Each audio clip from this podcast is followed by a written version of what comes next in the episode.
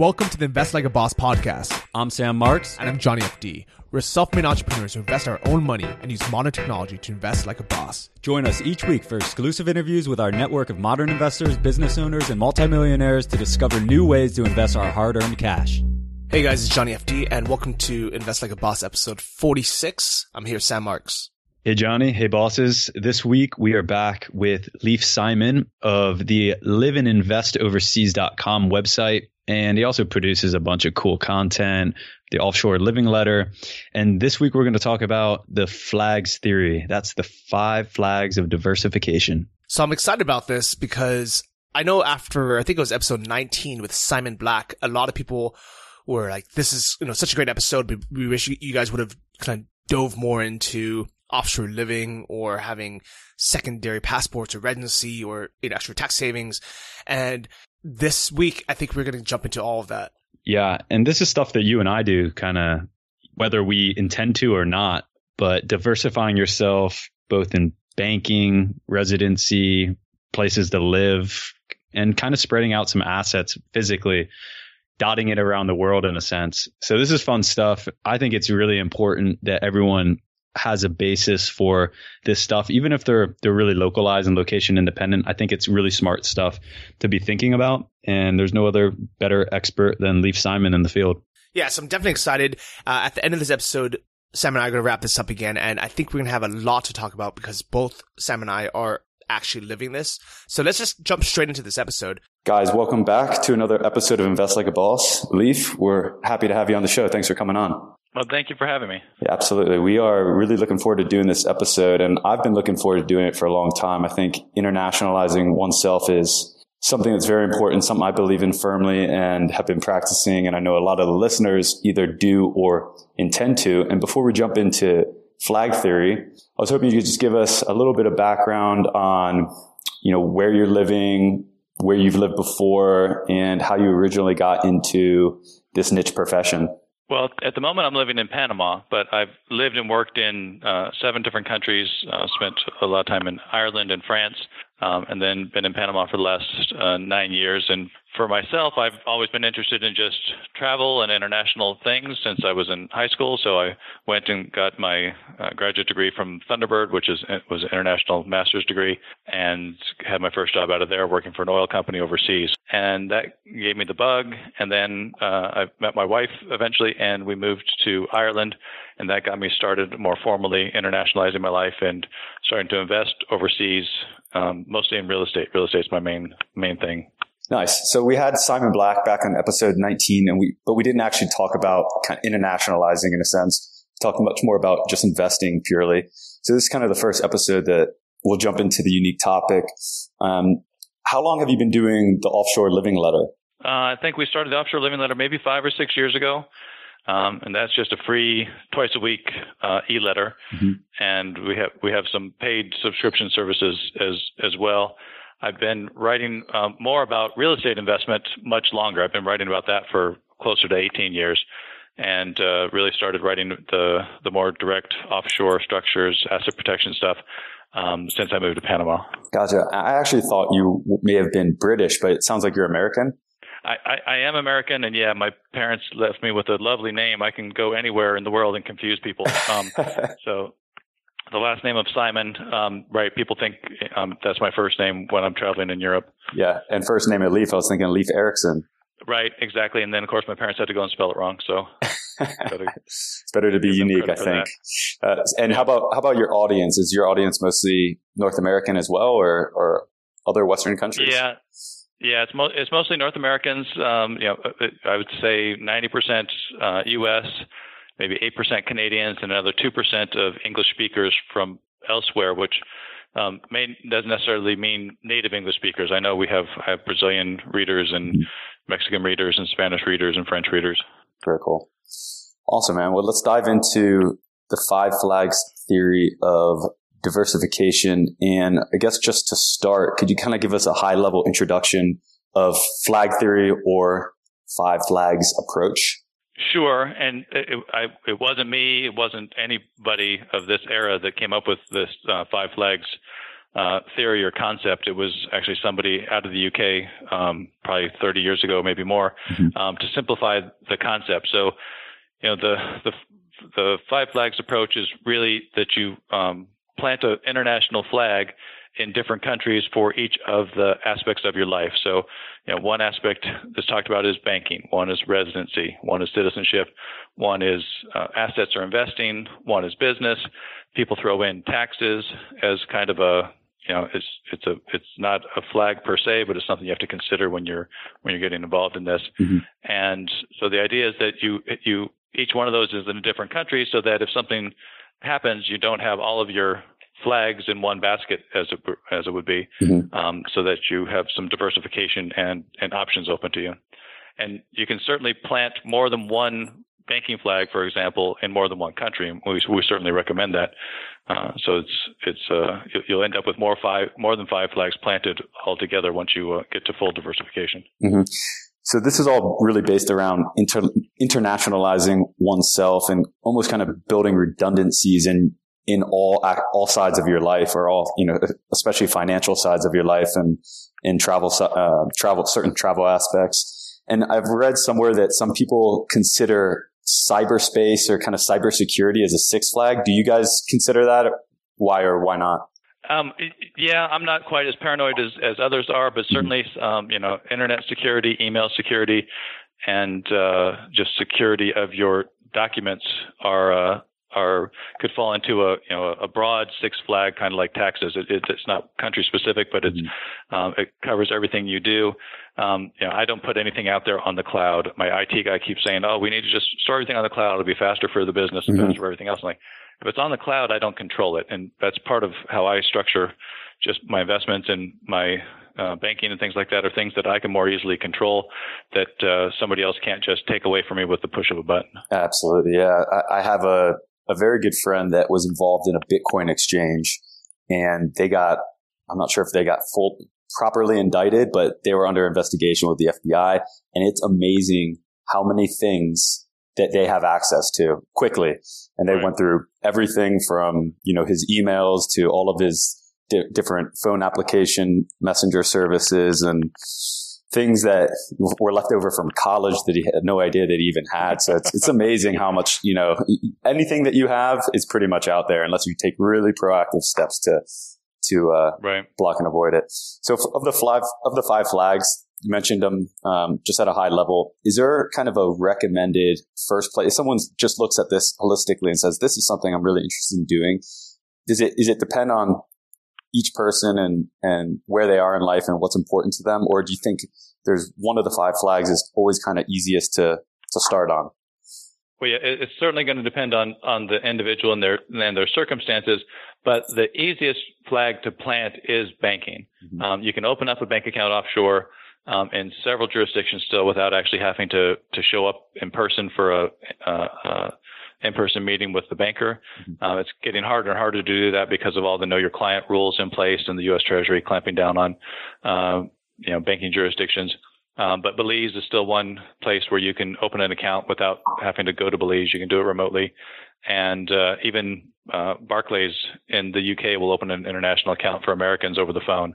Um, you're going to be on the phone with them for an hour, but um, at last I knew they uh, still do that. So there's a few places where it is is fairly easy, and it's a good first step um, for people uh, to to get their feet wet with uh, internationalizing. So you mentioned a couple of the top jurisdictions, uh, Belize and the UK being places that are readily available. I had set up a bank account in Hong Kong and Singapore about four or five years ago, and I went back um, with a with a friend, and he was trying to set one up, and he just couldn't set it up even in person, they wouldn't set it up for them. And I'm, I'm guessing a lot of that is now due to FATCA. Yeah. If, well, for a few years, it was, it was FATCA and, and we have horror stories from, from readers um, and friends where bank accounts were just closed because they were American and the bank didn't know what to do with them because they didn't know what FATCA was going to uh, play out. And now FATCA is mostly played out and all the regulations are in place. And so, so banks are still leery. Some banks especially are still leery of Americans, mm-hmm. but now more, what's taken over is concern over money laundering. Um, and so now that the U.S. has FATCA in place, the Treasury Department has turned its uh, uh, face to uh, money laundering concerns. And so, like in Panama, for example, there's at least three banks um, that I know of that have um, been investigated for money laundering. One bank was actually shut down, taken over by the banking superintendencia here, um, and that's and there's other banks in Mexico and. Europe that I know of that have been shut down for money laundering concerns. So that's where the U.S. Treasury is is paying attention to now. And so, of course, the banks are paranoid and would they you know again hire know your client uh, determination and information. And and sometimes they'll just flat out say no because whatever is in the documentation you provide them, they see some risk and, and they're not willing to take uh, take a risk. Mm-hmm. And do you think a lot of countries will start to. I, I, was always thinking when FATCA got introduced and it was like this mountain of paperwork for other countries and banks to handle on behalf of American citizens. I was like, okay, either everyone's going to pull against this and say, you know, forget about it. We're not, we're not, we're not complying with that. Or more and more countries are going to start kind of introducing their own form of, of FATCA. Do you have an opinion on which way you think it's going to go? Yeah, I think the I think the countries, the OECD countries in particular, are looking at it and saying, well, well, if the U.S. can get away with it, maybe we can force banks to send us information as well for, uh, you know, so they can track assets and, and anybody who's not paying taxes. The one difference for, you know, if you're a citizen of Germany or France or any country except the U.S. and you're not living in your home country, you don't owe taxes in your home country. Yeah. So they're mostly trying to catch people who are living there that are hiding money offshore. Um, the U.S. is trying to catch everybody, and from the numbers I've seen with regard to uh, how much money they've collected because of uh, FATCA and scaring people into uh, uh telling the IRS about their un, untaxed uh, income, mm-hmm. it's it's much less than what the cost to the banks has been to implement the uh, implement the uh, yeah. the program for, for FATCA. So the banks would have been better off just sending the IRS money and uh, calling it a day. That would have been better off too. it would, would have saved a lot of headaches. The other countries are going to try and yeah, sorry. The other countries are going to try and squeeze taxes out wherever they can. Obviously, you know the the debt uh, that most Western countries have right now has to be figured out somehow. They either got to print more money or, or collect more money. Yeah, absolutely. So from a high level, for any of the countries that we've kind of been talking about, to set up a, a bank account in a in a second country, is the, the main reason just kind of systemic risk and if something happens in your in your country and you have all your money in that banking system you can be really exposed or do you see lots of other benefits?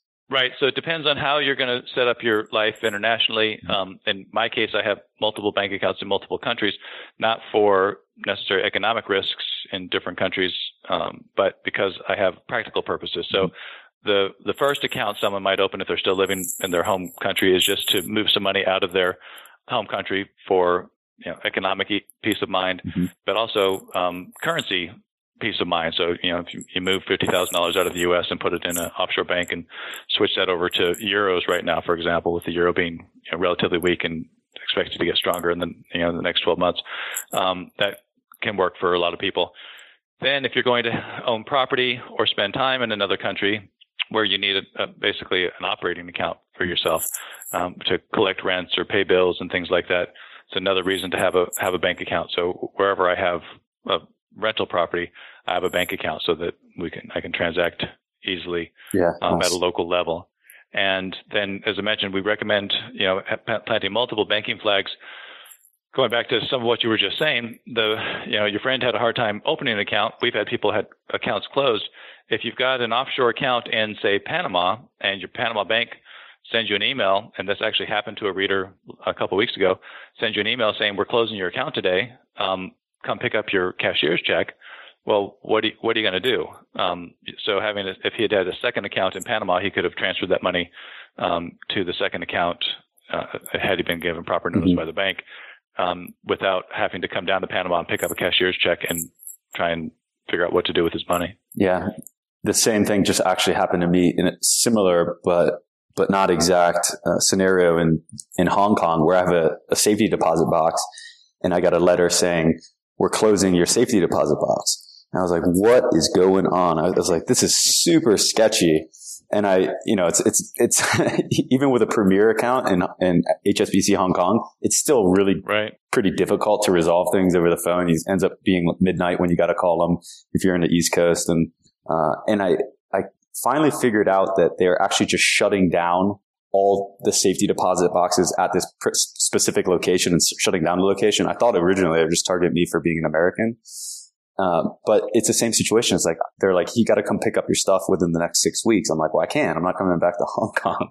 So I'm still going right. through trying to figure out how they're going to hold my stuff in, in, a safe spot for me. Um, and I, have, I haven't resolved it yet, but I was at least relieved to know that I wasn't being targeted because I was an American. It was just a, a closure of an actual branch. Right. And yeah, exactly. Sometimes it's not, it isn't individual specific. It's just the whole operation shifts. And that was the case with the one bank here in Panama.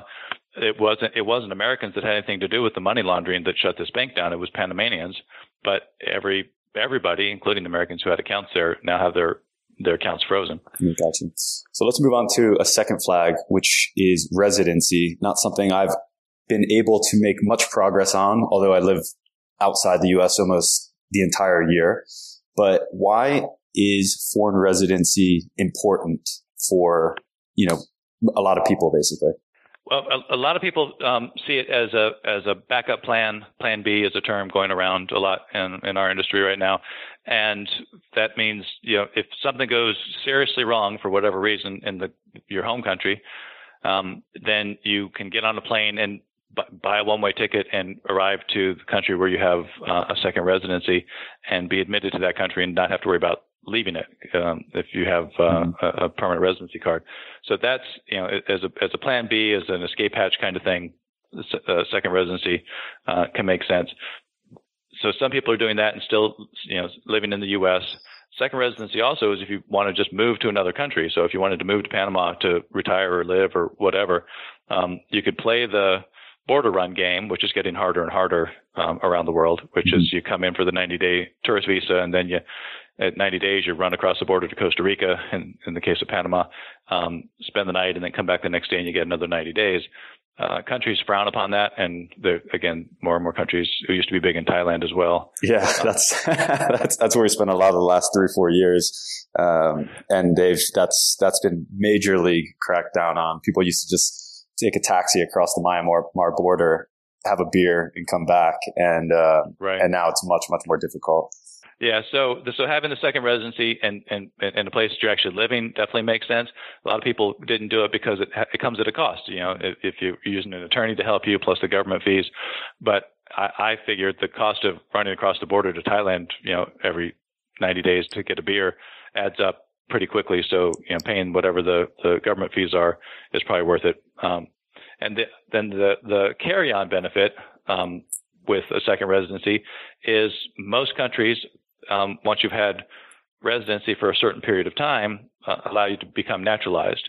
So that can, so a second residency can lead to um, an inexpensive way to get a, a, second citizenship. And what? So I know there's a lot of different ways to get residency, and a lot of it has to do with some. Sometimes it's financial, and sometimes it is just being present in the jurisdiction or opening bank accounts.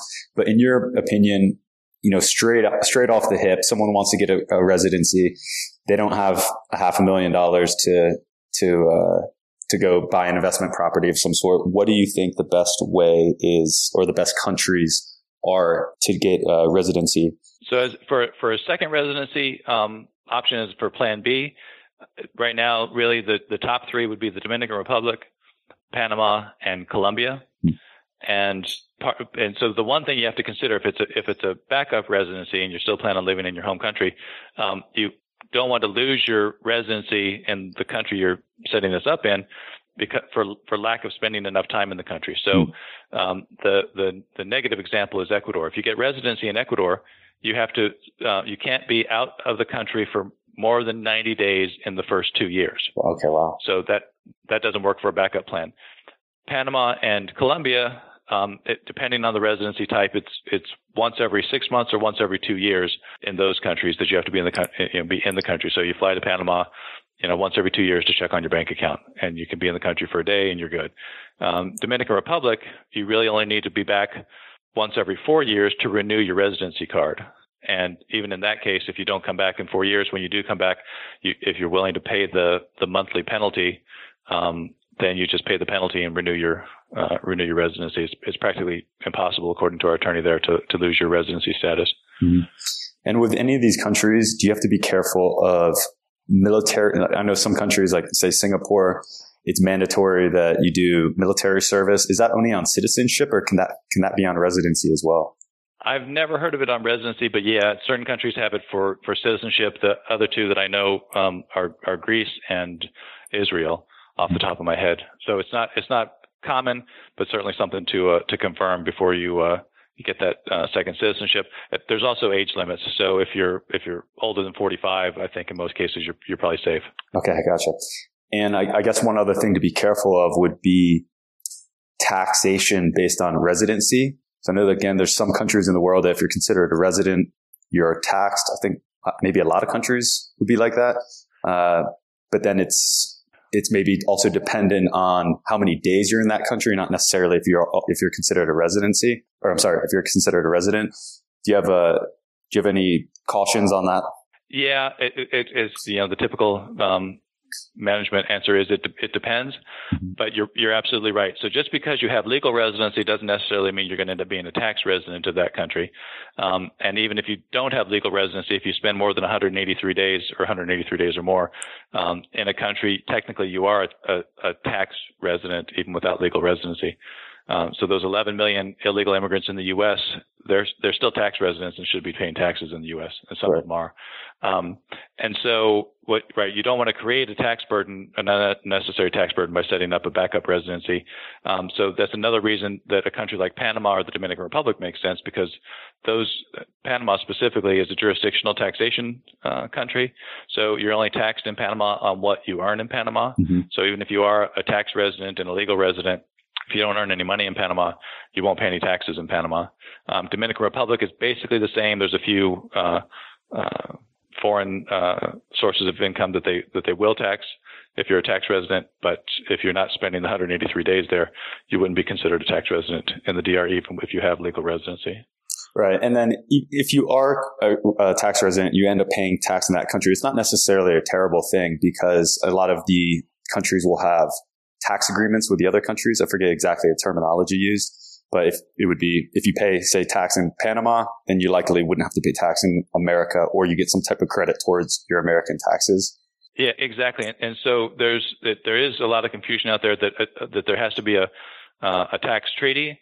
There, there doesn't. Um, for on the U.S. side, what basically what a tax treaty does is tell um, which, each country what their able to tax mm-hmm. on, and it's and it's mostly for corporations um, that these are put together, and it comes into play for retirees um, because the tax treaties, basically most of the ones that I've read, I've read only three, um, that the U.S. gets to tax Social Security, and the country you're living in, if you're an American, gets to tax any other pension income, like a like a state pension or, or a company pension. Um, on the paying the actual tax side of things, right? The U.S. has um, the foreign tax credit available. So if you say you're living in Colombia and you have tax on your uh, income in Colombia, and you pay, you're, you're supposed to report that tax to the U.S. as well, and there's a tax calculation on that. Whatever you paid in Colombia would could be put against that same tax for that same income on your U.S. return. So in theory, you should never pay more in total taxes than the highest uh, tax of whichever country. So if you live in a high tax country like France or Japan, you could end up paying more in taxes than you would in, if you were in the U.S. Mm-hmm. But in those cases, you wouldn't pay the U.S. anything. You'd just be paying all your tax to, to one of those countries. If you're in a low tax country like, um, you know, Panama or the DR and you're earning money there, you would pay, pay no more than what you would have paid in the States if you were in the States anyway. Speaking of Colombia, I, I recently read that there's a now a new country. I, I, believe it used to only be like two countries in the world that taxed on worldwide income. It was America and, or the United States and, and, some really small country in Africa, I believe. But yeah, I, it's Eritrea. There you go. Yeah. and so I always just said there's only one country in the world that, that taxed on worldwide income. That was the United States. But I, I recently read, I thought it may have been Colombia or some other, you know, larger country recently introduced taxation on worldwide income. Is that right? Or maybe I read that wrong. Not for citizens. Um, it, it's not based on citizenship, mm-hmm. on based on residency. The majority of countries around the world tax on worldwide income. So if you're if you're a tax resident of Colombia, you're meant to pay tax on your worldwide income, even if it's not in Colombia. There was an article, I don't know, last year or maybe the year before, that came out um, implying, and it was it was poorly written, and everybody had to run around and do some research mm-hmm. that that China was now taxing its citizens on their worldwide income as citizens, not as residents. And w- what it turned out to be, it was just poorly written article. Um, China was just finally um, imposing the worldwide taxation on Chinese residents. So there were a lot of Chinese, uh, wealthy Chinese who had offshore offshore from China businesses, and they weren't reporting that income or paying taxes in China, and China finally cracked down on that. Um, but so no, as, as far as I know, there's been no change in other countries. The U.S. and Eritrea are the only two, and Eritrea makes it fairly easy for you. They um, you're just supposed to pay um, a, a, a, small percentage. I forget it's less than five percent. I want to say it's um, one on your gross income, and send them a check. Mm, that's amazing. I, I, I, doubt anybody does, but I think a lot of countries have a have a long way to go in terms of tax taxation infrastructure before they're able to to really get their heads around taxing people on a, on their worldwide income. I know I have a lot of like, British and European friends that do business overseas and I'm just, I always tell them like, you, you guys just have it so good. You just, you have no idea what it's like to be an American right. and, pay on your, on worldwide income. And, and no one really has the experience of doing it except for people from the United States. So people just can't relate to it, but massive, massive advantages for, you know, people from just about any country that want to, you know, move abroad and, and conduct business. So exactly. Yeah. So, so that takes us into citizenship and, you know, there are a lot of benefits to having citizenship above and beyond having residency, or does does residency sometime have the exact same be- benefits as citizenship? So the re- residency ha- really has the same benefits as citizenship as long as it's permanent residency um, and not some temporary thing you have to renew uh, every year. Mm-hmm. And so the the added benefit of citizenship, of course, is the is the passport. And so people ask all the time, well, you know, well, what do I care if I have a second passport? Well, one is if you want to give up your U.S. citizenship or your current citizenship, um, and a lot of Americans are giving up their uh, citizenship for various reasons, um, not to mention the FATCA tax mm-hmm. filing requirements. If they, if you've lived overseas for 35 years, haven't been back to the states, have forget it, lost all connection with the states, why are you still paying a tax accountant two thousand dollars a year to send a report to the IRS saying that you don't owe them anything? Mm-hmm. Um, so that's one side of the second citizenship. Then, then travel aspects. Uh, we have one client who uh, spends a lot of time in the Middle East. He's a consultant. He goes into Arab countries and he goes into Israel.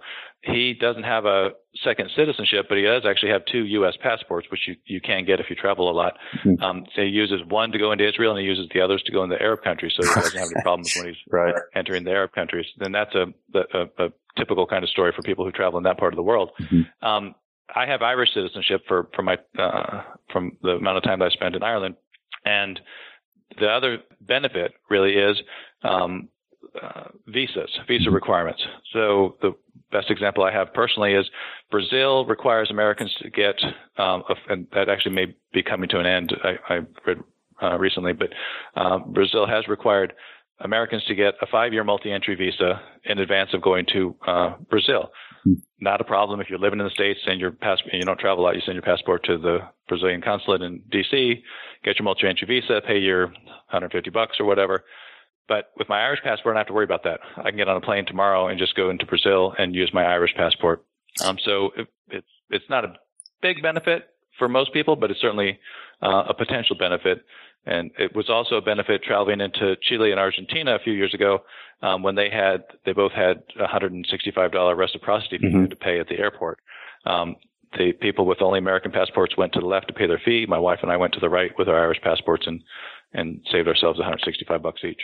Yeah, and on the travel side, I know a lot of people take passports for granted as a good travel document, especially uh, ones from the United States, Britain, a lot of places in Europe. You can pretty much jump on a plane and go just about anywhere that you could want to go and not really have to think about visas. And it actually it hit me for the first time when I was in, I was over in Asia and I'm like, you know, I'm going to fly to India. I want to check out India. And I've never in my life even thought about visas. and I fly to India and I'm at Calcutta airport and they're like, uh, you, you need a visa to get in. And I end up staying in like airport purgatory for 24 hours before I could fly back to Asia. Right. But it's, it's, it's worth noting that a lot of people have, you know, they're passport is a really, really crappy travel document and we, we take it for granted, but you can never know right. what the, the, future holds. Uh, you know, things could tighten up. People could, you know, eventually it could be open borders or, or not. And having, you know, having a U.S. passport today is a great travel document. But in 20 years, you have no idea. A lot of co- countries might close their doors or getting a visa before travel required. And, and in that, in that case, having another passport that, that might not follow under the same rule set is definitely a good idea. Absolutely. Yeah. So when it comes to citizenship, again, similar to residency, there's seems to be a lot of different ways to obtain it. And you mentioned you had an Irish one, which I, immediately I was thinking, oh, it must have been through through your ancestry, but it seems like it was more based on how much time you spent there. It, exactly. So there's uh, three ways essentially to get a second citizenship. One is ancestry, and if you if you can, you and you can easily pull the documentation together, even if you don't think about it or don't think you'll ever need it, go do it today because, as you said, you know r- the rules change. Rules change for everything, for banking, for residency, for these ancestry uh, citizenships. Um, go and get it. Ireland, um, Italy, I think Germany, although Germany doesn't allow for dual uh, dual citizenship. Um, even the UK and some other countries in Europe uh, Hungary right now is one um, that's fairly easy through Ancestry.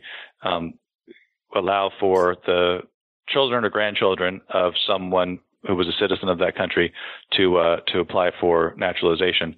And I know a bunch of people have done it through Ireland. In Ireland, though, we did it through um, putting our time in, if you will. So uh, there's most countries allow for naturalization after some period of, of residency.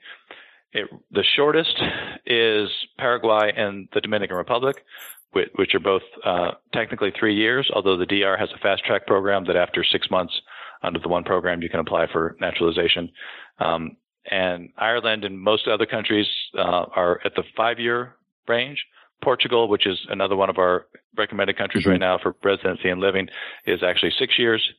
And then you start to get into the crazy countries like Andorra, which is 20 years, and I think Switzerland is is 20 years or or or more. Maybe. Andorra would be a really small place to spend 20 years. Yeah, exactly. Um, so the so the, the the best ones are in that five year range. And the hiccup, of course, is when you're naturalized, you know, the country is giving you citizenship with the expectation that you've made a life there and you're planning on continuing to, to live in the country. So a lot of people who have done like uh, you know, second uh, residencies in a place like Paraguay. They go get their residency, they come back in three years expecting to apply for citizenship, and they're declined because they have they have nothing there. They don't have any property or friends, or they don't speak Spanish. So you do have to country by country. You have to check to see what the rules are are. Uh, for qualifying once you are once you have your time in and once you're eligible. So I think one one other point to make uh, when considering this, I know a lot of people when they're thinking of getting a second citizenship, they immediately jump to the financial options. I, I had one friend that that dropped right. his U.S. citizenship and went down to Dominica, picked up citizenship there, and immediately he did, just didn't research it that well, and immediately regretted it because he realized that Dominica as a travel document was absolutely terrible. and the best, yeah, yeah, and uh, and so he started trying to travel and realized traveling was a big headache, and then um, and then also getting back into the U.S. became a real, real struggle. So um, it's just something that you have to look into and try not to make a snap decision based on emotion and, and make sure you understand it really clearly. Absolutely right. The economic citizenships are the third option, and there's I think five islands now in the Caribbean that offer this, and they're the ones you know as you were saying, countries with bad travel documents. This is where a lot of them go. The wealthy people go to get uh, a second passport. So you know Chinese and Russians are the big buyers of a St. Kitts or a Grenada or a Dominica passport, and Dominica is cheaper because its its passport is has fewer visa free uh, countries. Last I checked, it was well under 100. It was it was in the 80s, um, I believe. And the St. Kitts and Grenada and St. Lucia and I think it's Antigua, uh, Barbados. Uh, or Barbuda, they all have similar names. I get them confused. Um, those all those all have 120 plus uh, options. Um, you know, an American passport, an Irish passport, a Portuguese passport are in the 130, 140 uh, country range for visa-free travel. So if you're in a, at the if you're at 120 with a you know St. Lucia passport, you're doing pretty good. And there's there's kind of one other way that I've read up on in in terms of getting citizenship, which goes a little into the gray area. But if you have the flexibility to to move around and spend time, then that might also be an option, and that would be kind of through marriage, right? Yes, and that's the you have to check the rules on that as well, mm-hmm. um, and it can reduce the residency requirement time. Um, and so if you marry a local, so you marry a Colombian, that rather than I think it's five years for uh, normal path for uh, citizenship in Colombia. If you're married to a Colombian, it's it's three years. So that uh, could reduce the time to getting a, a, second passport. But you've got then you've got all the questions, right? They're going to make sure that you are married, that you're living together, that you're happy. There's not a, a scam marriage like the U.S. does for people who try and get in with on fiance visas and stuff like that. Um, the one interesting thing is in Uruguay, if you're married, period, you don't have to be married to an uh, Uruguayan. The residency time for citizenship goes from five years to three years. Okay, wow. And and do you know the rules for Brazil as well? Uh, no, unfortunately, Brazil is not one of the countries I uh, keep in, in my head. Mm-hmm. Brazil it, is a very complex uh, country in general, and, the, and, unfortunately, I speak Spanish okay, but my Portuguese, Portuguese yeah. so um, uh, I don't, I don't, uh, I don't keep that information uh, on my, my head as much as I do the others. One of the interesting things about South America and, and Central America as well is there's so much European ancestry there, and, and, that really anyone could be Panamanian, anyone could be Brazilian. You could be, you know, a blonde gringo, or you could be dark skinned, or anything in between, and you could be, you know, you kind of blend into the crowd there, which is is not the same for a lot of countries, especially in Asia. Yeah, yeah, absolutely. Um, you, you, uh, you know, six foot white guy doesn't stand out quite so much in, in Panama as they do in Thailand. Mm-hmm. Yeah, absolutely. So you can you, you can blend in better and uh, and be you know from a security perspective be less of a less of a target uh, because people can't uh, def- definitively tell that you're not from the country. Yeah, makes sense. So going into the last two, there is protecting your assets, and this is one that I think gets overlooked by a lot of people, at least at an early stage before they've accumulated wealth and stuff. But one that's very important and one I, I don't know as much about. So can you give us just an, uh, an idea of, you know, what this flag is and, and why it's important? Sure. So the, you know, the asset protection comes into, into play for a couple of reasons. Um, the, the, the biggest one is if you know if you're an American, you know there's what a lawsuit filed every 37 seconds or something in the states, whatever the statistic is. Um, you're you're likely to be sued by somebody if you're living in the states at some point in your life, even if you have no money. Um, but if you have money, especially you know doctors in high risk uh, specialties, they would benefit from moving their assets into an offshore trust, and because the an onshore trust is still under the jurisdiction of the U.S. So even though you've given up your assets to the trust and the assets are no longer yours, they belong to the trust. You're just the beneficiary. A judge has jurisdiction over the the thing, as it's said in law school or whatever. I didn't go to law school, but lawyers tell me this. I, I forget what the Latin term is. Um, so a judge could say, okay, well, the, the tr- it's the trust money in the bank, but um, ultimately it's your money because you're going to get it through being the beneficiary. So we're just going to bypass the time process and take the money out of the bank account and pay this judgment. Um, if your money is in an offshore trust, say in Nevis or Cook Islands, a U.S. judge has no jurisdiction over the thing, over the bank account or the asset. So even if they get a judgment against you, the, the doctor in this case, um, and you don't have any assets in the U.S. to pay the judgment, the plaintiff can now go to Nevis, but they got to start all over. Plus, they've got to put up a, a bond. Um, there's, there's and have to hire another attorney. And most of the world does not operate on a contingency fee basis. So your your assets are, are fairly safe even if they're just offshore um, and, and not in a trust, but a trust is the ultimate asset protection uh, vehicle. Another asset protection vehicle would just be an offshore LLC. It's not as secure as a trust because you own the LLC, and a U.S. judge could hold you in contempt for not selling the assets of the LLC to uh, pay the pay the judgment. But still, the, if the assets in the LLC are outside of the U.S. and you've got a second uh, residency, um, you, you can hop on a plane and you know make yourself and your assets uh, safe fairly easily. The other the other thing an offshore trust uh, does for you is estate planning. So it's from a estate tax uh, perspective. If you say you have the the maximum estate tax exemption uh, in uh, assets today, which is about 5.4 million dollars, you can move that 5.4 million, give it to the grant it to the trust. So give it to the trust, um, and then that 5.4 million can grow to be a billion dollars before you die. But it's not your asset anymore. So when you die, there'll be no estate tax um, on that billion dollars. Uh, oh wow! So so anyone who became in control of the trust would then essentially inherit that. And then and, right, and then the then so you you'd be the beneficiary during your lifetime of the trust, and then secondary beneficiaries you would name in the trust documents for your kids, grandkids, whatever. Um, so it, it's it's a good estate planning uh, tool from that aspect, especially if you have assets that you think will grow quickly, because mm-hmm. who knows what the estate tax uh, exclusion exemption will be. You know, next year Trump wants to eliminate altogether, but the next guy could bring it back in at the previous um, maximum of a million dollars. So you got to take advantage of what you know today to be the tax rules uh, on the U.S. side.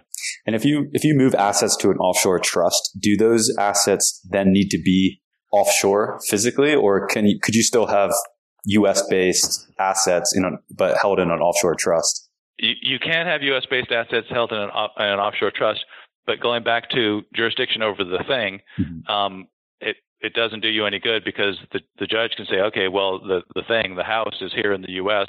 Even though the trust owns it, you're the beneficiary of the trust. We're mm-hmm. going to force a sheriff's sale here in the U.S. So you, you generally speaking, you want offshore assets in offshore entities and onshore assets in onshore entities. Got it.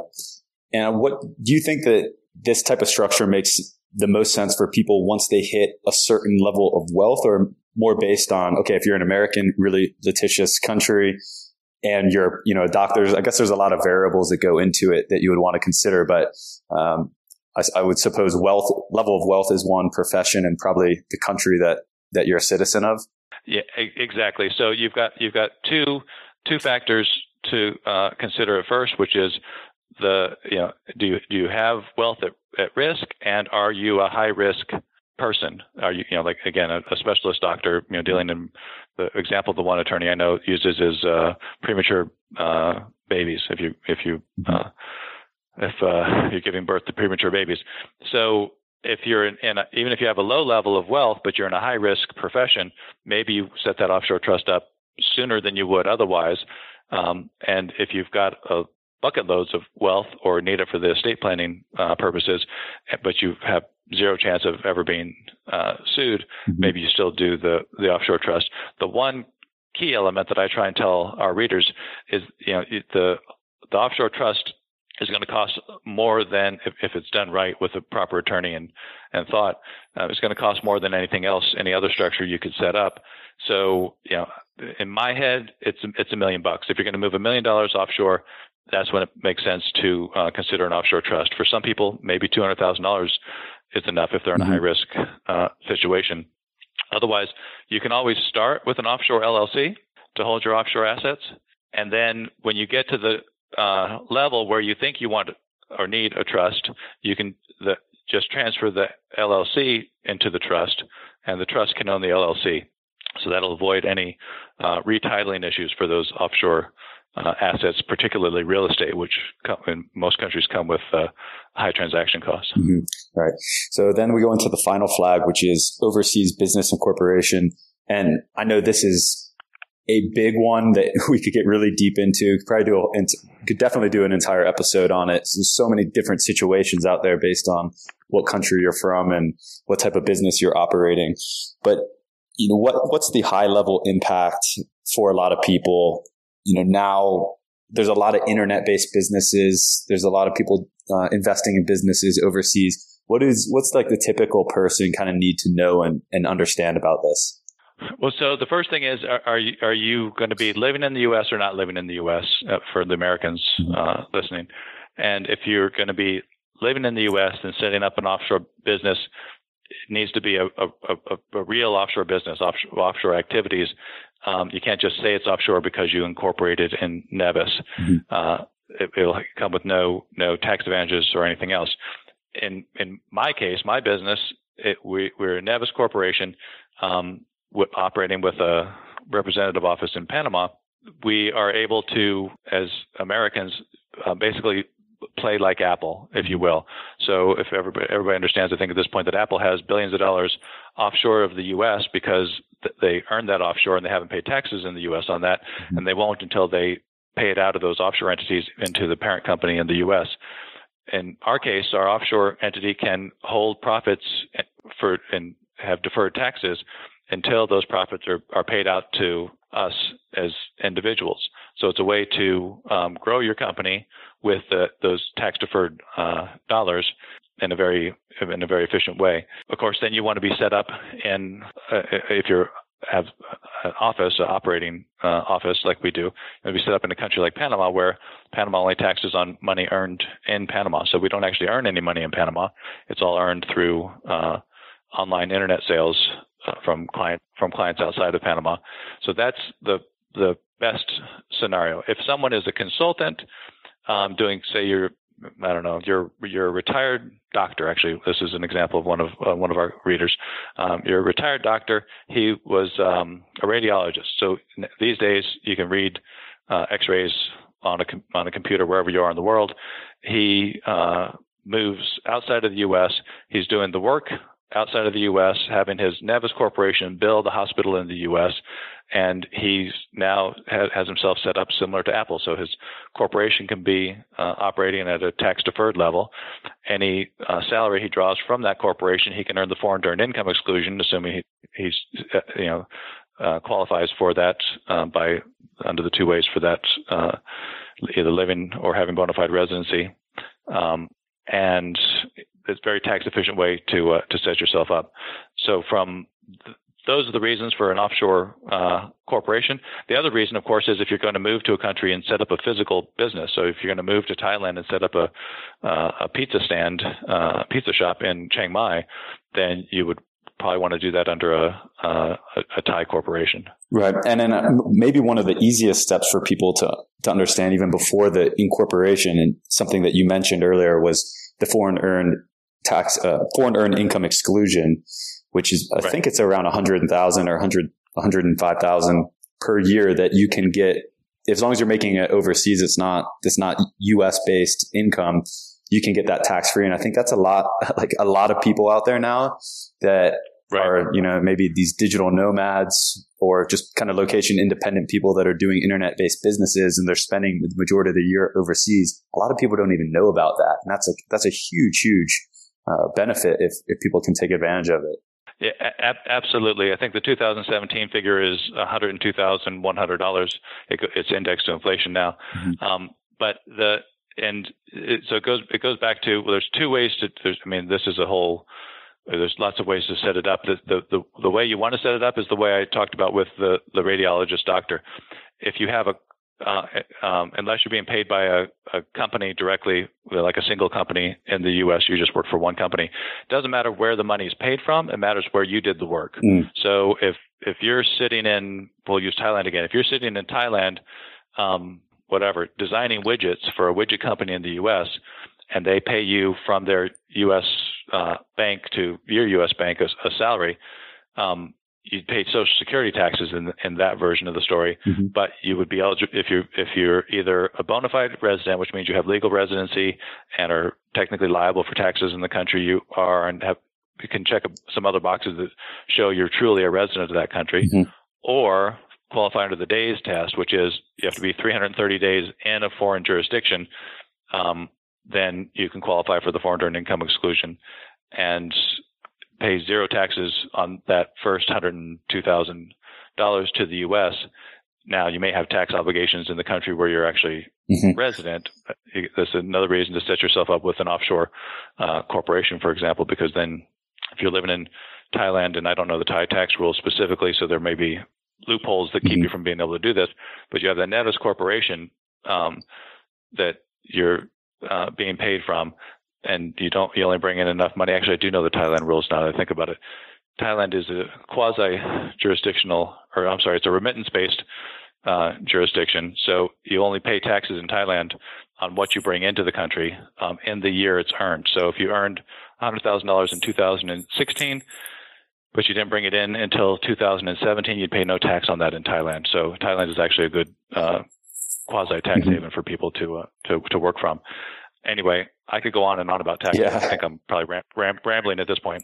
No, this is, I mean, this is one of the most important things. I think it's, it's an, an easy one for a lot of people to take their first step, but just because maybe they've been living in their country, their home country for so long and now just for the first year, second year, kind of going working overseas, it's not the first thing that they think about, but there's, there's huge financial, um, benefits if you can, if you can structure it like that.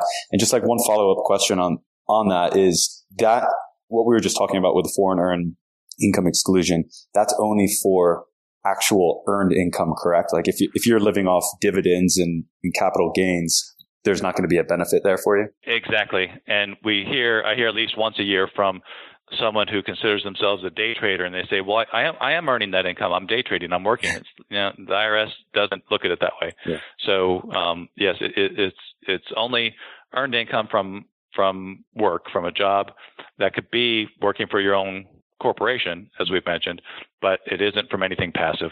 So even you know, rent, even rental income from properties that you manage overseas yourself, that that's still passive income. Gotcha. So you guys provide some amazing information. I love your website. I encourage all the, to, the listeners to go in and take a look at a lot of the material that you guys provide. But aside from that, what are some of the services that you guys provide? So we we have the you know the publishing services, the publishing products, um, but the other big thing that we do is conferences. So we do what we call live and invest in, and then fill in the country blank um, for uh, eight to nine countries every year. There's some standard ones that we do each year, and then we we mix up uh, a couple of others, um, and we may actually do one in Thailand uh, next year. And then we do three uh, topical uh, conferences. One in the U.S for people just getting their feet wet about this idea of retiring overseas, so retiring to another country. Um, we do an offshore conference. Uh, the next one of those is coming up in June here in Panama that covers all of these topics that we're talking about. And we have uh, my colleagues and friends from around the world coming in to talk specifically about residency options in Colombia, Dominican Republic, Portugal, banking options in Belize, et cetera. And then we do uh, a, a, real estate investment conference uh, once a year as well. With the next one actually is in a couple weeks here in Panama. Sounds like a lot of fun. So you're still traveling quite a bit. Uh, yeah, I, I, I actually am at most of the conferences. I'm, uh, we've got a few people who can MC some mm-hmm. of the conferences, so I don't have to be everywhere because it's, you know, a conference a month is tiring me out a bit. Yeah. Plus, I've got my own per- personal things I've got to deal with with travel. So, uh, but yeah, I'm I'm on the road quite a bit. Cool. And if, if listeners subscribe to some of your publications, what can they look forward to? Like, how often do you you guys put out content and, and newsletters? So the, the the the free offshore letter is twice a week, Mondays and Thursdays, and that's the easiest way to get started with with seeing uh, what I talk about.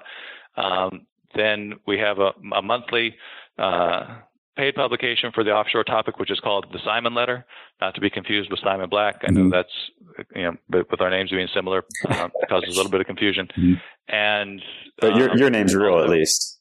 It might, yeah. It, my name sound, my name sounds made up, but it's real.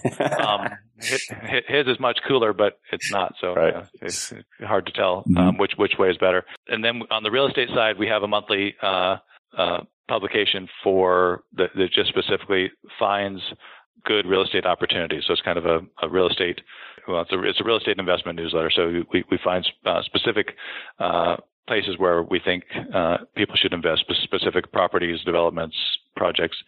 And then um, on the lifestyle side, we have what's called the uh, the Overseas Living Letter, which is uh, a publication that talks about uh, a specific destination each month where we think people would be interested in either retiring or living.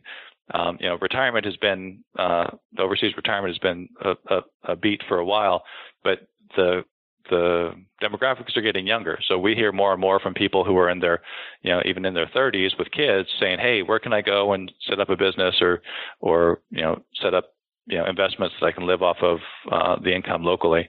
So the this idea of, as you said, the digital nomads and all that, it's becoming a a, much bigger uh, topic across uh, across different ages. Mm-hmm. Yeah, definitely. So one just final question in closing is a little bit off topic, but in June we're going to do we're actually hosting a charity walk across Ireland. So we're going to walk from Dublin to Galway and stop at four or five places in between. And then afterwards, we're going to spend one week just kind of hanging out at our favorite spot. I didn't know if you had a favorite spot in Ireland that is just kind of like a cool little city or, or kind of a special place. Well, well, you'll you'll enjoy Galway. Galway is a great uh, place. We lived in Waterford when we were there. Mm-hmm. Um, the, there's a there's a little um, port town south of Cork called Kinsale. And there's not there's not much there, but it's cute and quaint, and it's it's a bit of a tourist attraction at this point. Um, and it but it's worth a day if you end up in that part of in that part of Ireland.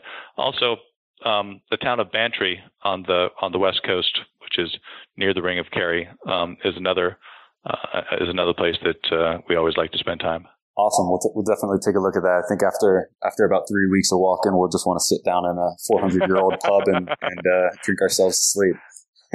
Uh, you won't you won't you won't have a problem finding one of those anywhere. There, there we go. Lief, this has been great. Uh, very uh, unique and niche show for us, and something that I know is gonna going to really hit an emotional chord with with our listeners. Something that's that's a very interesting topic and um, that we we totally support. So thanks for coming on show and sharing your your wisdom ex- and experience with uh, with our listeners. No problem. I, I appreciate the opportunity. Thank you.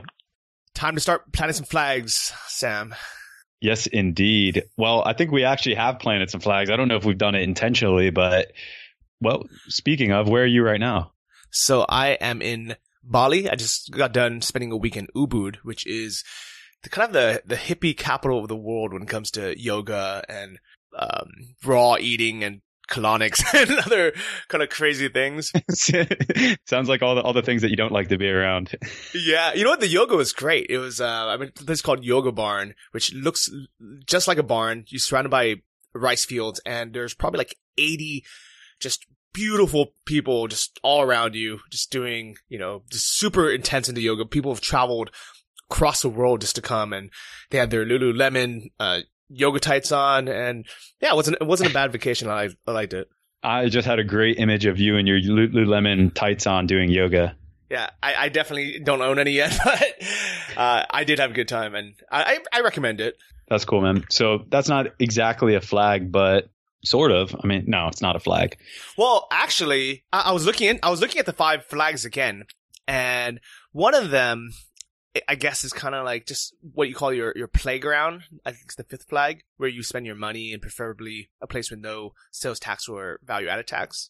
And to, to us, I, I guess Southeast Asia kind of is where we spend our money because it's like, for example, when I'm back in the US, I might get a massage once a year, but here in Asia, and whether it's Bali or Thailand, I'm getting one every other day just because it's so cheap, and we're just mm. arbitraging the the cost of living. Well, I think being international, living international, and knowing your way around international foreign countries is kind of a step in the right direction. It's not specifically a flag, but I think it's a good step. Like if if it, let's just say there's some type of world crisis or something happens in the US or whatever, and you want to go abroad, I mean, people that haven't traveled abroad would be very uncomfortable in that situation. But for you, it's very easy just to get on a plane and travel to probably one of a hundred countries and feel feel very comfortable. Yeah, definitely not a hundred I would feel comfortable in, but there's probably a handful that if I had to, I mean, if somebody said, you know, Johnny, here's $10 million, you can never go back to the US again, there are, you know, at, at least five other countries I would happily live in for the rest of my life. And I think a lot of people, even though 10 million would be a ton of money, they'd be so afraid to never be able to go back to the US that they wouldn't take it. Well, I mean, I can sort of speak to that a little bit because I I was looking pretty heavily at denouncing my citizenship a few years back and I, I I basically did a lot. I did a lot of research. I was working with lawyers and talking to people that were similar situations, and some people that had denounced their citizenship. For me, it just didn't add up because you know, our, our, good friend, or not good friend, but somebody that's in our network, uh, Derek Silvers, he did this about, I don't know how many, I want to say eight years ago, where he denounced his U.S. citizenship. He was actually the person I was talking about in the in the episode with Lief Was he went and denounced his citizenship after he got a Dominica passport, and then as soon as he did it, he was like, "Holy shit, what did I do?" Because now he, it took him forever to, you know, any type of place he wanted to travel, it took him forever. And getting back in the U.S. was really, really difficult. So you just don't know what's going to happen in the future, which is why I think a lot of this stuff makes sense to do. But getting into a deeper level of this, which is talking about denouncing potentially your your home country citizenship, is just more of a gamble than I really wanted to take. Yeah, I, I don't think I would actually denounce my citizenship. I, would, I think I would want that option to not go back. But I, I think if I had to take that step and give back my U.S. passport or citizenship, unless I had a, a proper EU one or something else that I, I knew was, you know, just as good, um, I would trade mine, you know, put today for a, you know, something from Scandinavia or one of those Mhm. EU passports. But I wouldn't just, I wouldn't, I wouldn't go for a, you know, a Belize passport or Dominican Republic passport or something like that. So you spend almost the entire year outside the U.S. How much time do you spend in the U.S. now each year? So last year, uh, I- I just did my taxes. I was there for, I think, 28 days, which is less than, um, the maximum of, I think it was, what, 35 days or whatever. You have to be out of the country for 330 days of the year. Okay, so you spend almost no time there. So the big the big pain in the ass for people like you and I is we're spending almost all of our time outside the U.S., but we still have to file taxes in the U.S. and that gets even more and more difficult. Even though you're getting the foreign income tax exclusion, which is awesome. If anyone out there doesn't know about that, you get basically hundred thousand dollars tax free each year if you're living outside of the U.S. and earning your income technically outside the U.S. But the more that you invest, and especially if you invest in like foreign countries, dude, the tax situation is insane. Just the, the amount of reporting and tax filing that you have to do is crazy. And I think that's why a lot of people every every, single quarter now, it's record numbers of people in the US that are denouncing citizenship. It's like every single new quarter is is is new record number. So it's I wouldn't say it's massively popular, but a lot of people are starting to say can't do this anymore. I don't think that is going to be either you or I anytime soon, though. So let's just spit that out there. Yeah. But I, I, I think out of these other flags, which ones have you already done either accidentally or on purpose? And which ones do you want to do next? Okay, so banking, residency, citizenship, offshore corporations, and asset protection are the five flags. Mhm. So I've done banking. Uh, I wouldn't. I would say I did that more f- for a practical purpose, which was because I spent a lot of time in Hong Kong and China. I just got a bank over there, and then I went to Singapore, and I was so blown away by their banks there, how nice they are, and everything. I'm like, well, I might as well set one up while I'm here. So I have those two. I actually have a bank in Thailand as well. Um, residency, I I sort of have because I. Have you heard of Thai Elite, Johnny? Yes, I have. Okay. So I have Thai Elite. It's a I have the five year plan. So that's it's not technically residency, but it's it it basically is. Uh, it's kind of a loophole, kind of a backdoor into Thailand, and we know how like difficult it is to like get in and out of Thailand now, right? I, th- I think the best way to describe it is being able to buy diplomacy in a country, buying a diplomatic visa. So if you guys don't know what a Thai visa or Thai elite is, it's basically a kind of a country club membership to the country where you spend, how, how much was the, the five year one? the five year was just over fifteen thousand. So US. if someone spends a lot of time in Thailand and they don't want to deal with their normal visa situation and they want kind of um you know a free government pass almost, you can pay this fifteen grand. It's good for five years. So if you really break it down either yearly or monthly, it's not as bad as as it sounds. Uh, you know, per year that would be three grand. So you know, so Mhm. if you were actually spending a lot of time there coming coming in and out, it might be worth it for some people. Um, I think in Sam's case, definitely because you're always kind of coming in and out. And it's uh, what, are some of the benefits? How, how do they make it easier for you? Well, first off, you never have to walk in an airport again because you get picked up. This is the coolest part. Honestly, this is almost worth it in its own right. But let's say you're flying into Thailand, you get picked up by one of those like golf carts, like, but it's a nice golf cart, right? It's got the roof and it's got you know air conditioning. That's that's the works. So right as you're getting off the plane, there's two people there waiting for you. They put you in a golf cart. You never have to walk. You get driven straight up to a secret kind of privileged uh, immigration line. You don't even have to give them your passport. They fill out all the details. You're still in the cart. They stamp your stuff. You walk five feet out to their side. The cart's there. They take you to a lounge. They go to the baggage claim for you. They get your bags. They drive you on the cart outside to a 7 Series BMW, and then that takes you to wherever you're going to go. So you literally don't have to touch bags, immigration. You don't have to walk. You literally don't walk. You just step in the golf cart out and into a 7 Series BMW. And then likewise, coming into the airport, They pick you up in the seven series. They bring you to the lounge. You hang out there. They do the same immigration, but the reverse way, and they drive you right up to the gate. It's it's pretty awesome. Um, but most people look at you thinking you're handicapped or wounded because you know why would you like this this able-bodied person be yeah. in this golf cart so that's that's really cool there's a lot of other benefits especially if you get the full one with the 20 year deal which i think is $75000 but it's it's i mean basically a citizen at that point yeah, I definitely see that. And and you know, I, from Thailand's point of view, I think it's a genius idea because I think every country should have some type of you know residency elite program. The U.S. should have one and say if someone wants to spend enough money and be able to you know kind of vet and have a, it's almost like you know you're not going to mess around and do anything stupid in Thailand, um, like law wise, because you'll lose your fifteen thousand dollar investment if if you did.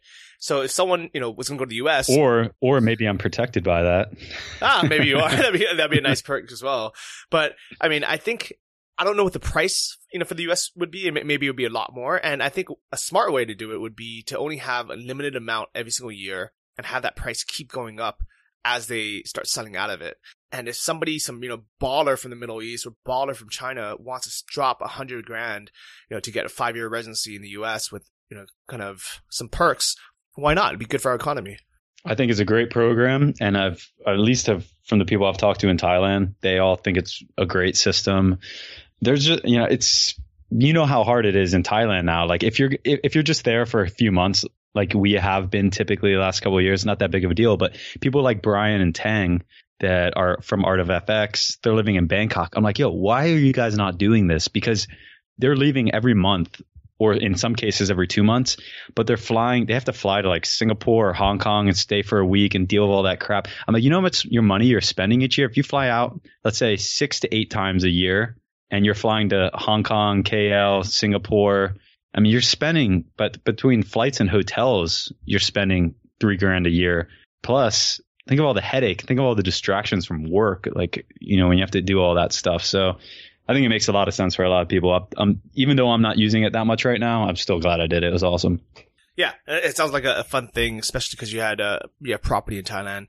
I'm sure we could do a whole episode on this, but let's kind of mm-hmm. move on to the to the next one. So for for me, uh, I happen to have a bank account in Thailand, but it was only because I've been living there for so long, and it was just an easy way for me to transfer money through Bangkok Bank, which has a branch in New York, into my Bangkok Bank Thailand account and be able to withdraw money without ATM fees. Uh, I can mm-hmm. already do that with Charles Schwab, but I try not to overuse that because I have heard that if if they just see that you know you're never back in the U.S. and you just keep kind of just raping their system, um, and you know getting these five dollar fees mm-hmm. Uh, returned all the time, they could shut down your account. I don't think they would with mine because I also invest with them, but you know, I, I also just feel bad. I'm like, why, why are these guys wasting $5 every time I, I, withdraw money? So I got a Bangkok bank account. I suggest that to anyone who lives in a country for more than a year. Just, just get it. There's, there's very little downsides to getting one. And I think it's going to get harder and harder to get foreign bank accounts. Yeah, I agree totally. And so is that, is that your only foreign bank? Thailand? My, oh yeah, that's my only foreign bank. So how do you keep it how do you keep balance in there? Would you just transfer money every like three months just to keep enough money so you can withdraw money? Yeah, so I normally just withdraw. Um, I transfer two or three grand at a time just to have enough spending cash. Uh, I try not to get over that limit of whatever ten thousand dollars, whatever it is, so I don't have to report it. Oh, so it's, yeah, it's, yeah. So Good. it's really just enough for spending cash. Cool. Yeah, that makes sense. Um, and you know, another just key note for listeners out there, you always have to keep in mind, like banks aren't just because it's a bank doesn't mean that your money is safe. That's kind of traditional thinking, but I know at least two or three different occasions of people that I know, you know, that are direct contacts of mine that have lost money holding deposits in a bank. So it's not, it's not common.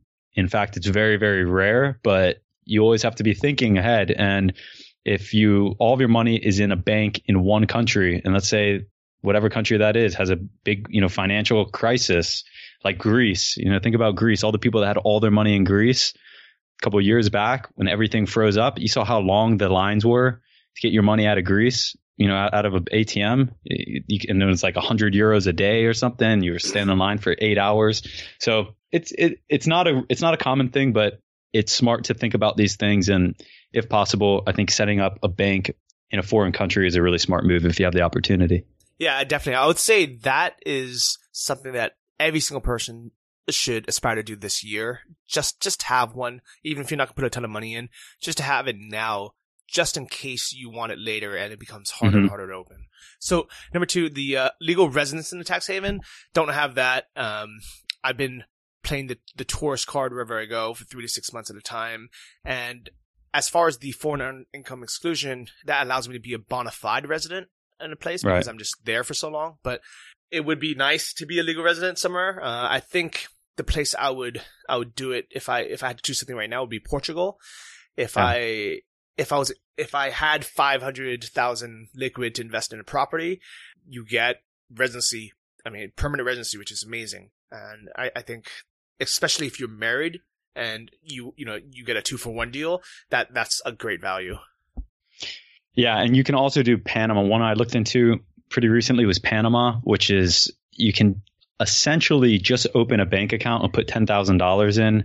Go there. You have to go there and set it up in person, and I think you only have to spend one day a year there, but you have to do it for three years, which isn't much, but just get you know flying to Panama, depending on where you're living in the world, can be you know can be kind of a pain.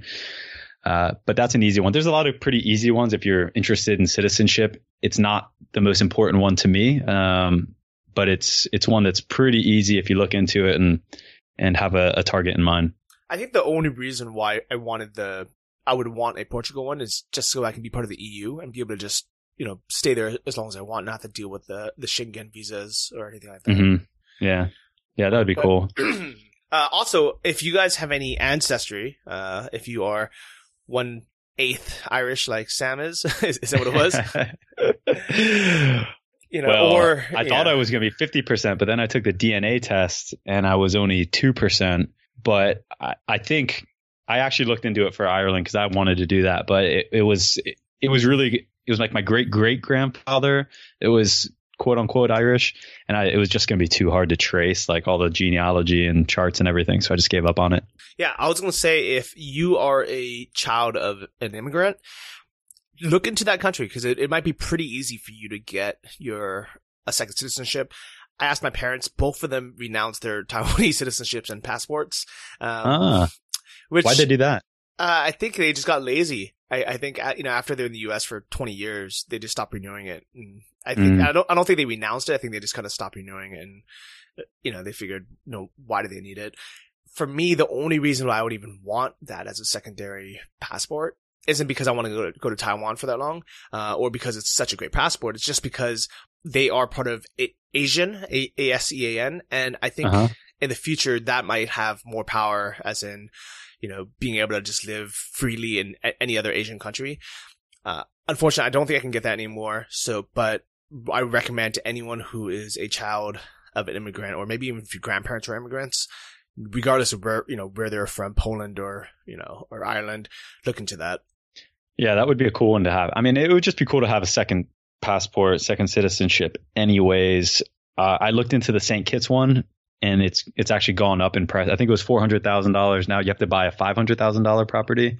Um, but that's a pretty easy one, and it's a good travel document.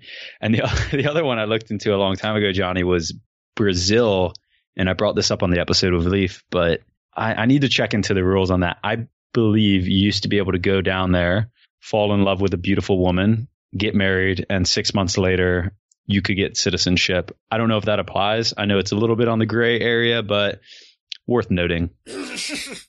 I don't think it'd be too hard to find a, a beautiful Brazilian girl falling in love with with either. either But will that they love did it. us? yeah. So, uh, I guess aside from that, I think the, I th- okay, so what else do we have? We have keeping your Off- assets. yeah, Yeah. offshore corporation is the fourth one, and then asset protection is the fifth one, or So- vice versa. So I actually just started a company in Belize this year. Unbelievable, I know, but, uh, I, I haven't actually looked into how it all works. I just know that last year, you know, in 2016, I guess my, my taxes were way over a hundred grand. My, my, um, earned, my earned income. And I think I'm going to be hit with a big bill this year and I regret not doing this sooner. So I figured I don't even know what my income is going to be this year, but I just want to have that in place just in case. So I think we'll, we'll have more on that as I go through the process and understand it more, but I am, I, I, I am operating, I guess, a Belize LLC now. Cool. So that, that's a cool one. And this stuff gets really complicated. I know a lot of people on Boss Lounge have been talking about trying to set up an episode on it. And it's such a difficult topic to, t- to try to condense into a one hour episode because every single situation, there's so many variables and like from what country you're from, like Johnny's a US citizen and what type of income you have, where you're making that income, where your residency is. I mean, it, there's literally a thousand different variables. Um, I know some people that are American citizens that do it effectively because of the certain type of business. They have some tax deferral in there, but you would really kind of need to like break out five or six different scenarios and try to cover how you could facilitate kind of uh, a good offshore structure with that. So once you dive into it, Johnny, make sure you you let us know about how to do that. I think there's some really cool stuff you could do with yours, just because you being off uh, living outside the U.S. and because of your type of income, uh, having so much earned income through different sources and some passive income, I'd be interested to know what you can do with it. Yeah, definitely. So look forward to that in a future episode as I figure this out and share it with you guys. So the last flag is the playgrounds where we talk about where we spend our money, preferably with no sales or value added tax. Well, that, actually, uh, according to this flag's theory, it's asset protection, but I think I think there's five and six flags in a lot of different places, you know, depending on people's theory and philosophy. So let's talk about yours. Yeah, so I think ours we, we both do accidentally. I mm-hmm. don't necessarily buy things in countries just to get the, the tax refund. I, have never actually stood in that line to refund my tax before. Have you? I actually did it in Thailand and it was for like $40. And as I got in line, I go, you know what? I just love this country so much. I'm just going to, I'm not even going to redeem it. I'm just going to let them have it. I just got like a thank you. And I just walked out of the line. Oh, that's pretty kind of you. I think if it was going to be a big purchase, like you know if I was somehow on a shopping spree, which I don't think that would ever happen, uh, or even if I just bought like a new MacBook or something, and mm-hmm. it was mm-hmm. going to be a couple hundred bucks, I would definitely stand in line to get that back. Not even necessarily just to save money, because with Apple products at least, they're usually ten or twenty percent more expensive anyways in other countries. So you're yeah. not saving any money; you're just not getting ripped off um, by buying it somewhere else. Mm-hmm. Yeah, but you know, definitely, I think, I mean, I guess I end up buying things, you know, I, I, I, I really believe that we have it so good in the US that whatever it is, even though we think things are cheaper in other countries, in reality, if you want something that is good quality and a name brand, if you, if it's always cheaper back in the US because we never pay full retail price. Everything's always on sale. Uh, we order things online and it's always, you know, 30% off or 50% off, whatever it is. So, you know, and our retail price is, you know, is just, is going to be the lowest in the world anyways it's for name brand products like mm-hmm. anything Nike or North Face or, you know, um, sh- you know, shoes or anything like that, that I end up buying everything in the US anyways and, and don't deal with trying to save money outside. Yeah, agree totally. Every, every time I fly international, people that I know, like in China or in South America, they're always asking me to bring them designer name stuff because in their countries, especially in those two examples, things can be marked up, you know, two times, three times or more. Uh, and then there's there's the last one that I'm not sure if it how important it is to you. It's important to me, but it's a lot harder to put in place, which is a- asset protection. Is that something you've given any consideration to?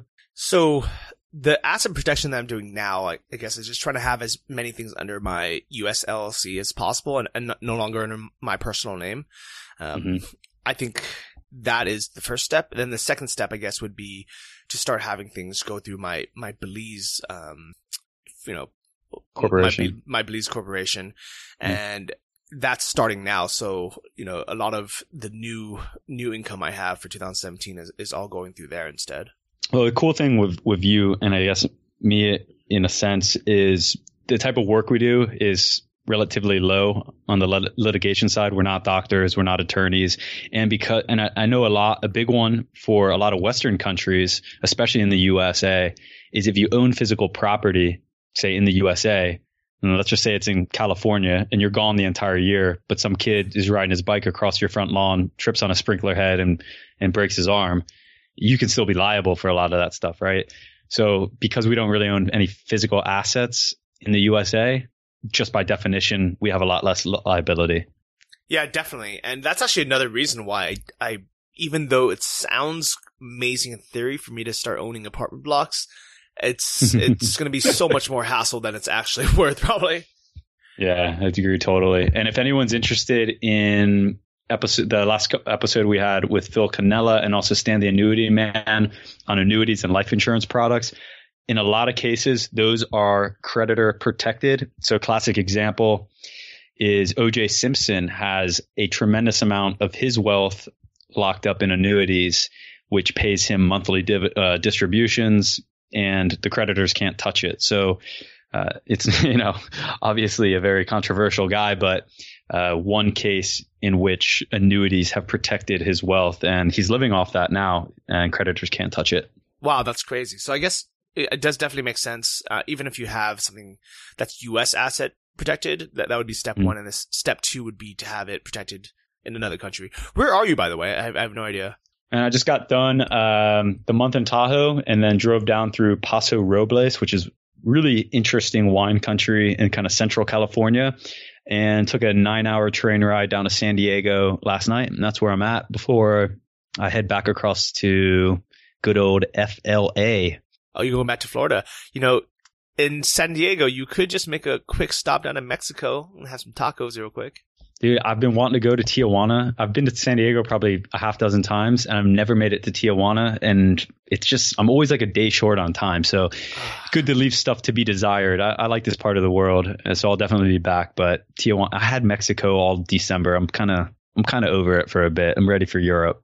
Okay. Makes sense. And we can meet up in Europe for sure. Uh, and I, I love how our investment podcast just happens to also be a travel podcast for, for completely by accident. Um, and I want to big a big give a big big thank you to all of our listeners from all around the world. I mean, it's it's crazy how many people you know just either are part of the Boss Lounge or just write in or leave reviews that are from every single country. So it's not just Americans, and you know that's why we really try to keep you know our episodes as diverse as possible. Even though Sam and I are both from the U.S. and a lot of the opportunities do stem from there. Uh, but this week, I want to acknowledge and give a big thank you to Jayland1783 for leaving a five star review of the podcast. She says, awesome. I just discovered this podcast yesterday and I've already binge listened to five episodes. Keep up the content. Love the con- love the content. Keep it up. That's great. That's yes. a lot. Of, that's that's got to be a world record in, uh, or at least a podcast record for five in a if five in twenty four hours. If anyone beat that, let us know. We'll, uh, I don't know. We'll buy you a beer or a coffee somewhere along the line. I, am sure there, there's some people that just dive in thinking like, man, what you know? How come we never knew any of these. You know, a lot of the, a lot of things that we talk about in uh, these episodes or we learn for ourselves. We're like, man, why aren't these things taught in high school? Why aren't these things taught in college? Why aren't these things our our parents have taught us? So I'm glad that we are finding all of this out now. And if you want to help support the show, spread the word so more people like you can find it. Please take your, take the time to go to the iTunes app uh, or you know on your Mac, you know on your MacBook, or um, even on your Windows. Just da- download iTunes, go to the store, search for "Invest Like a Boss," and leave us a review, and it'll help way more than you know. So I, we really appreciate that. So see you guys next week for episode forty-seven, and we'll announce the guest when we release the episode. All right. See you guys next week. Bye bye. Thanks for listening to the Invest Like a Boss podcast. Join our mailing list at investlikeaboss.com to get exclusive access to our insider investment folios and our private members forum. If you enjoyed this episode, please subscribe on iTunes or your favorite podcast app. Tell your friends and leave us a review in the iTunes store. It helps more than you know. See you guys next week.